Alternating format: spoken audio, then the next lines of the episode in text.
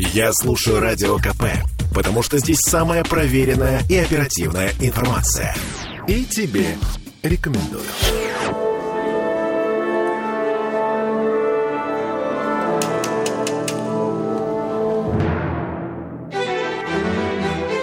«Лишний билетик».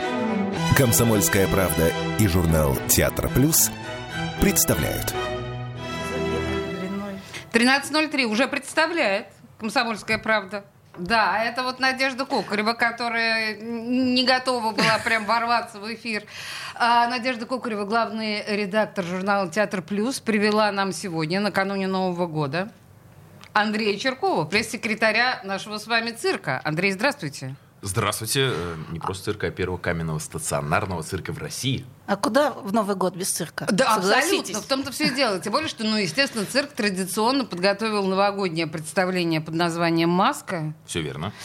И мы, наверное, поговорим о цирке вообще, об этом представлении в частности, и о музее циркового искусства, единственном в России, собственно говоря, который тоже, по-моему, Чинизелли, да, его организовал? Я бы отметил так. Первый в мире музей циркового искусства, и прям в мире, это правда. И организовал его Андреев, которому исполнился 150 лет, собственно, в следующем году, как раз в 24-м. Да, итак, давайте начнем с главного, потому что «Маска», наверное, это важно. И я убеждена, что каждая вторая семья в новогодние праздники планирует поход в цирк, если есть дети, тем более. Что это такое? Почему «Маска»?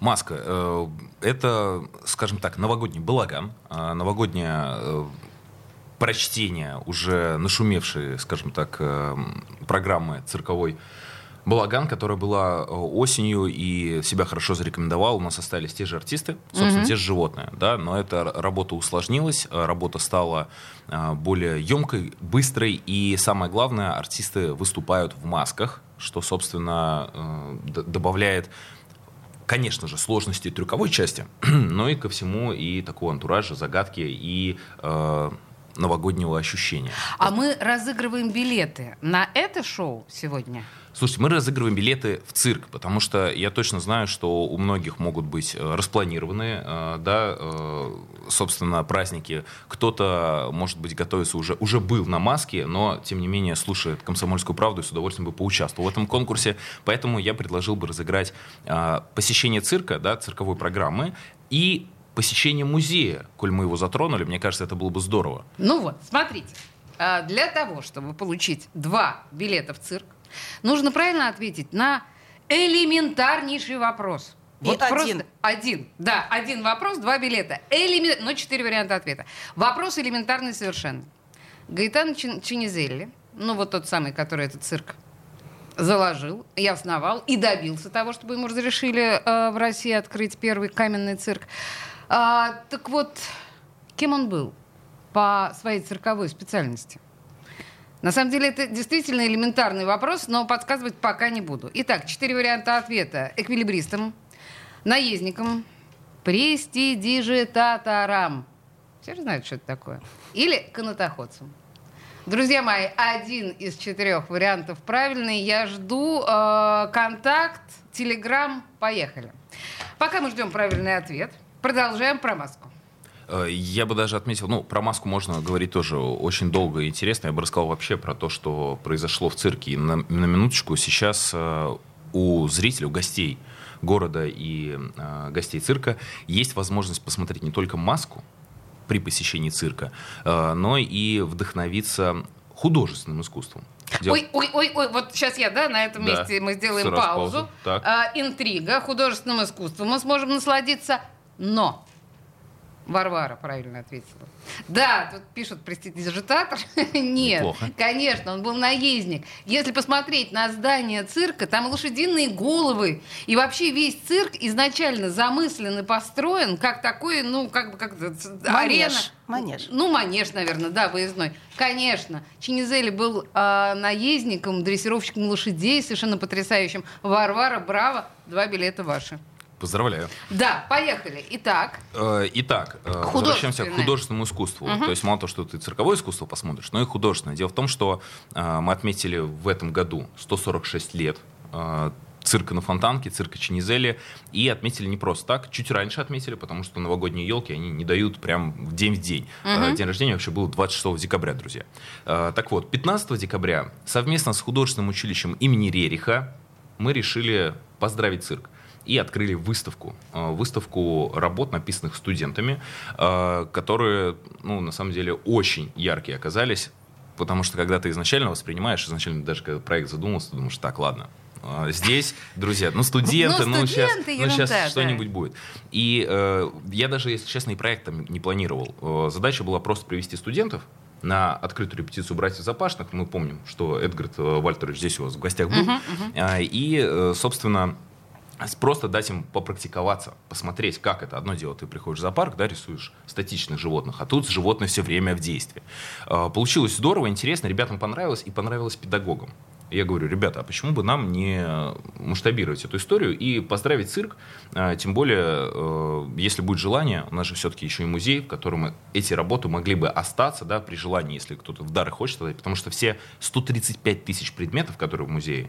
135 тысяч, боже мой! А вы бы видели размер этого музея. Так, извините, да, продолжайте, это просто большое впечатление на меня произвело. Собственно, 135 тысяч предметов, это все дары, представляете? То есть ничего никогда не закупалось. Это как музей по поле чудес. Ну, в принципе, да, близко, близко.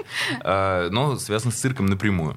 И, собственно, решили сорганизовать выставку. И когда дирекция училища Рериха озвучила эту историю студентам, от 1 до 4 курса все курсы взялись выполнять эту работу. Так загорелись ребята, что было очень сложно выбрать. Выбрали ограниченное количество работ, и вот лучшие из лучших выставили. И еще из этих лучших еще отметили несколько ребят, с которыми и продолжим сотрудничество, и наградили памятными подарками, опять же, и с музея, и из самого цирка, сувенирка и так далее.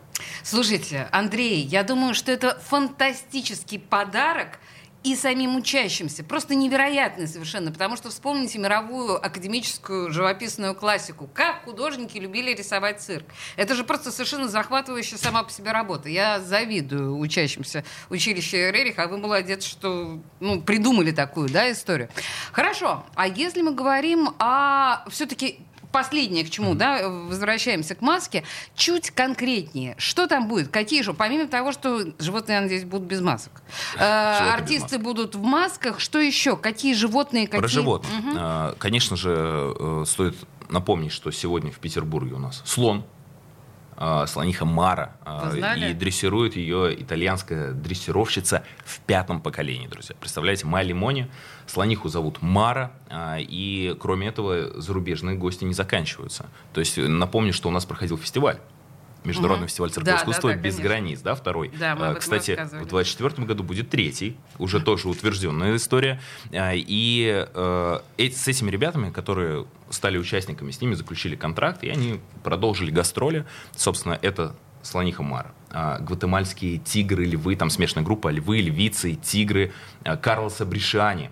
Это, собственно, дрессировщик с Гватемалы. И тоже немаловажный момент – он не потомственный дрессировщик, не как Майли Мони. И он учился дрессуре у Николая Карповича Павленко, у Вальтера Запашного, ну, собственно, по их работе.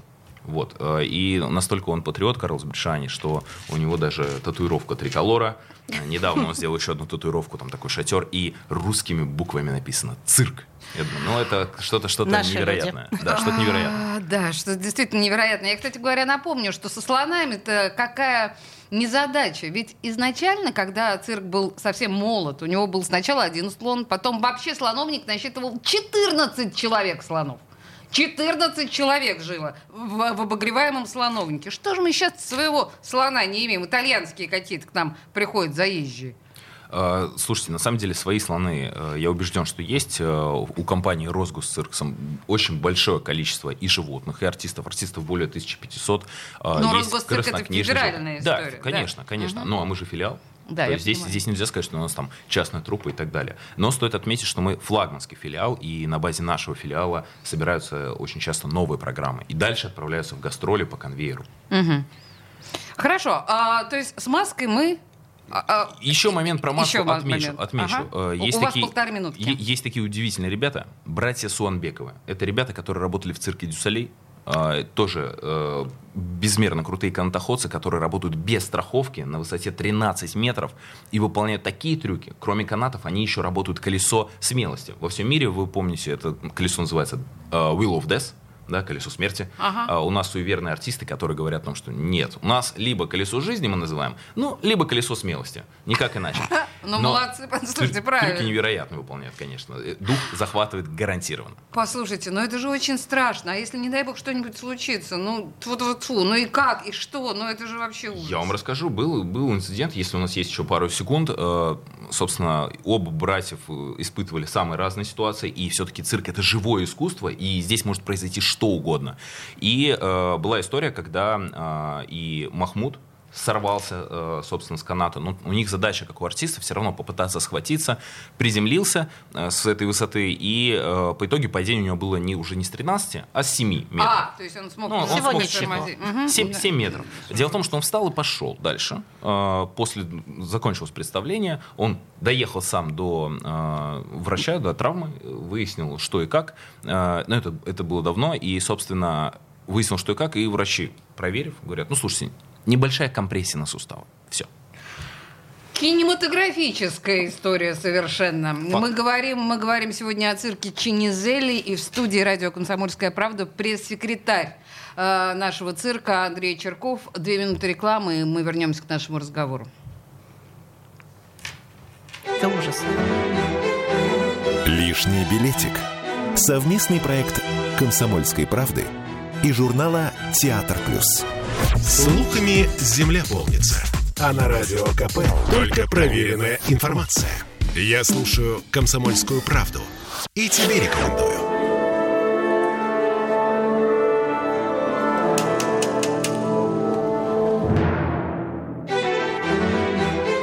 «Лишний билетик».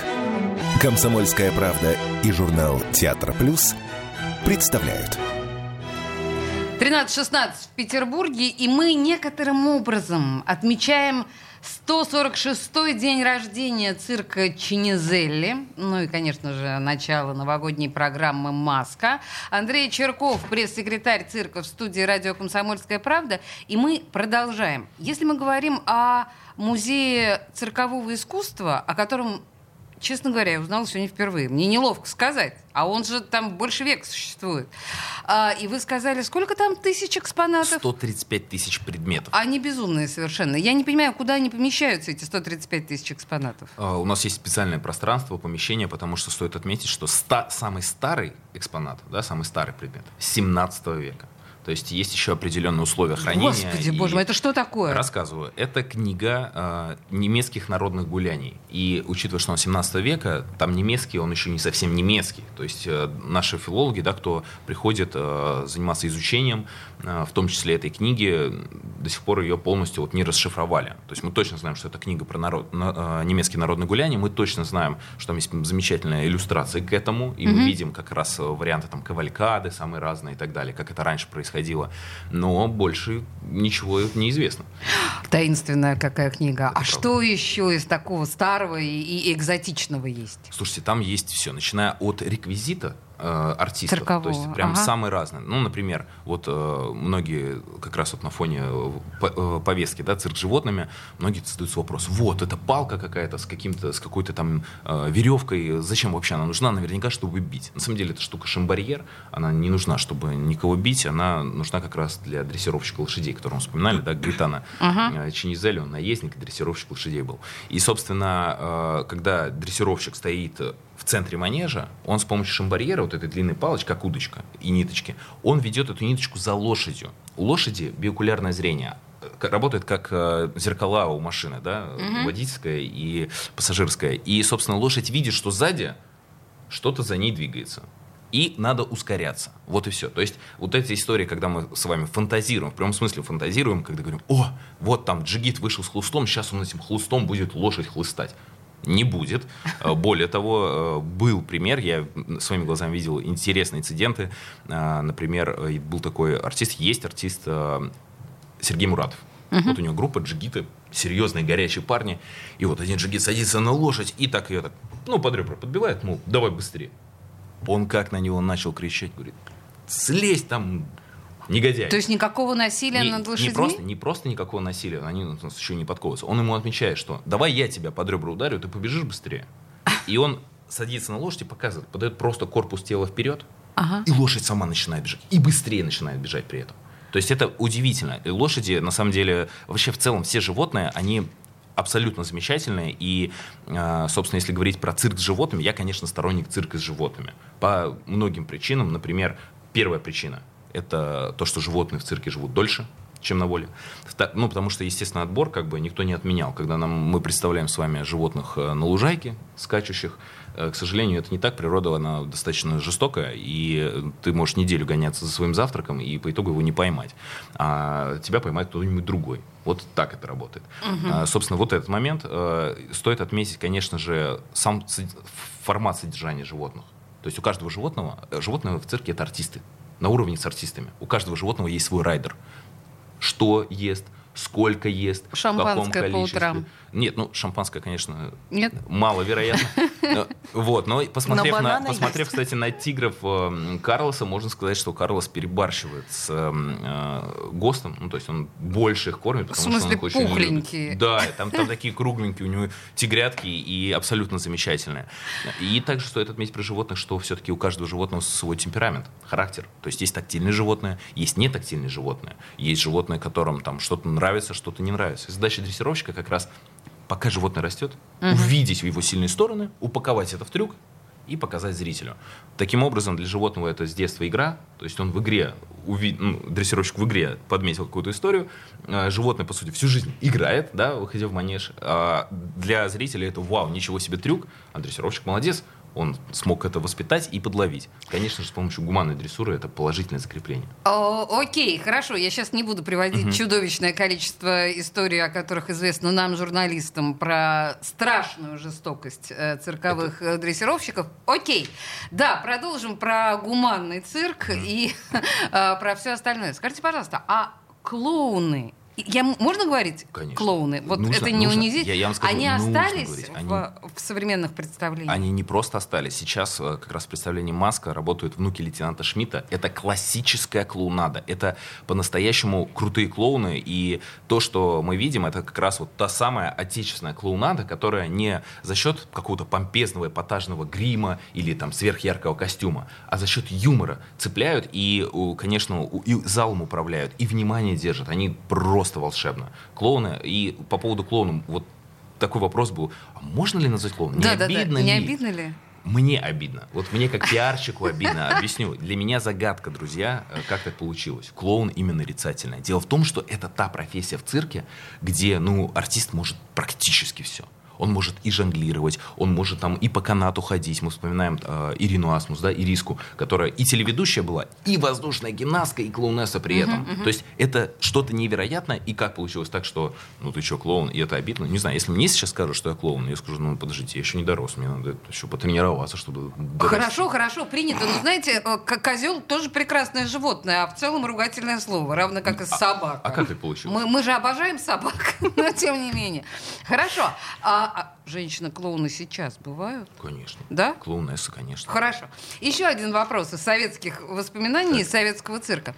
Живой оркестр, который в советское время, кстати, располагался в царской ложе. Сейчас нет. Сейчас он форганом. Над форганом. Форган — это занавес цирковой. Есть, да, живой оркестр? Просто есть. Конечно, есть. И, собственно, в этом и магия. Ты приходишь в цирк, ты получаешь сразу массу удовольствий. Живая музыка. Кроме этого, собственно, живой оркестр. Кроме этого, у тебя, понятно, цирковое искусство. Кроме этого, замечательный костюм, как в театре. Да? Ага. Собственно, то, что транслируют наши коллеги из Театра плюс. И мы регулярно сотрудничаем и стараемся как раз размещаться, чтобы показывать, что цирк имеет театральные нотки, в том числе. И это, получается, такая магия всего. И ты чувствуешь себя как будто на аттракционе. Почему? Когда смотришь смертельно опасный трюк, а он по-настоящему смертельно опасный, захватывает дыхание, как на американских горках. Да вообще, то, что вы рассказали, ужас. И вот это вот все вместе, представляете, вот в моменте ты получаешь все это единовременно. Вот это цирк. Мамочки, надо срочно идти в цирк. В новогодние праздники прям всем нам туда дорога. И после них тоже. Да, и после них тоже, но не только. И ваше слово, товарищ Надя. Слушаюсь, товарищ Олеся. Ну, я напомню, что впереди у нас новогодние выходные. Наконец, год этот заканчивается. 30-31 декабря нас ждет. И напомню, что в этом году впервые после ковидные времена на Дворцовой площади будет большой концерт «Новогодняя ночь», где будет большая шоу-программа с участием звезд, парад Дедов Морозов, концерт кавер-групп и на закуску группы «Нана», «Дискомафия», поющие гитары, и все это с 23 до 4 утра. Я прошу прощения, я на самом деле долго иронизировала в одной из своих программ по поводу вот этой вот праздничной программы, потому что нигде не было сказано, каких звезд.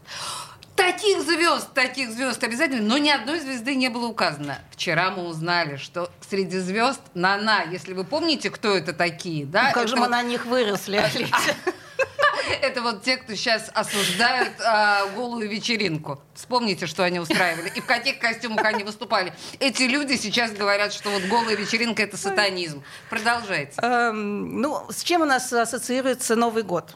Вот у меня, к примеру, с музыкой Штрауса. А у вас как? Ох, у меня с Щелкунчиком, простите меня. Ну, кстати, про Щелкунчик слово впереди, но вот сразу на нескольких площадках будет программа, составленная из музыки Штрауса. В Эрмитаже популярные произведения музыки, польки, вальсы и марши семьи Штраусов исполнит концертно-симфонический оркестр Санкт-Петербургской государственной консерватории. В Большом итальянском просвете Нового Эрмитажа будет выступать Балтийский камерный оркестр. И сейчас, секунду. Ну, еще в нескольких местах будет Штраус. А вот если вернуться к Щелкунчику, то Щелкунчик будет в БДТ. И там... Почему? Как это? Почему в БДТ Щелкунчик? Потому что БДТ очень гостеприимная сцена. Там будет выступать театр балета имени Чайковского. Потрясающе. Вот, что еще у нас будет интересно. Вот, например, фестиваль «Рождество у моря» начинается в Севкабель-порту. В основном составленный из джазовой музыки. Каждый день до 7 января тут будут джазовые концерты.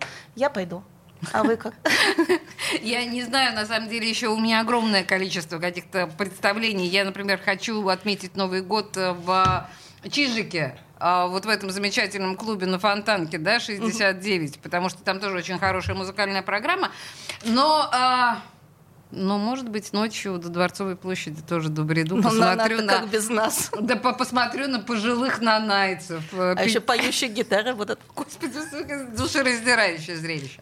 Еще раз напоминаю, что новогоднее шоу «Must Have» «Маска» на арене цирка, хотела сказать, на сцене цирка. На арене цирка ждет всех нас, и, похоже, это будет круто. Андрей Чирков, пресс-секретарь цирка, рассказал нам об этом подробно. И Надежда Кокарева, главный редактор журнала «Театр плюс». Спасибо, господа. Мы знаем, как хорошо отметить новогодние каникулы. Спасибо. С Новым годом! «Лишний билетик» — совместный проект «Комсомольской правды» и журнала «Театр плюс».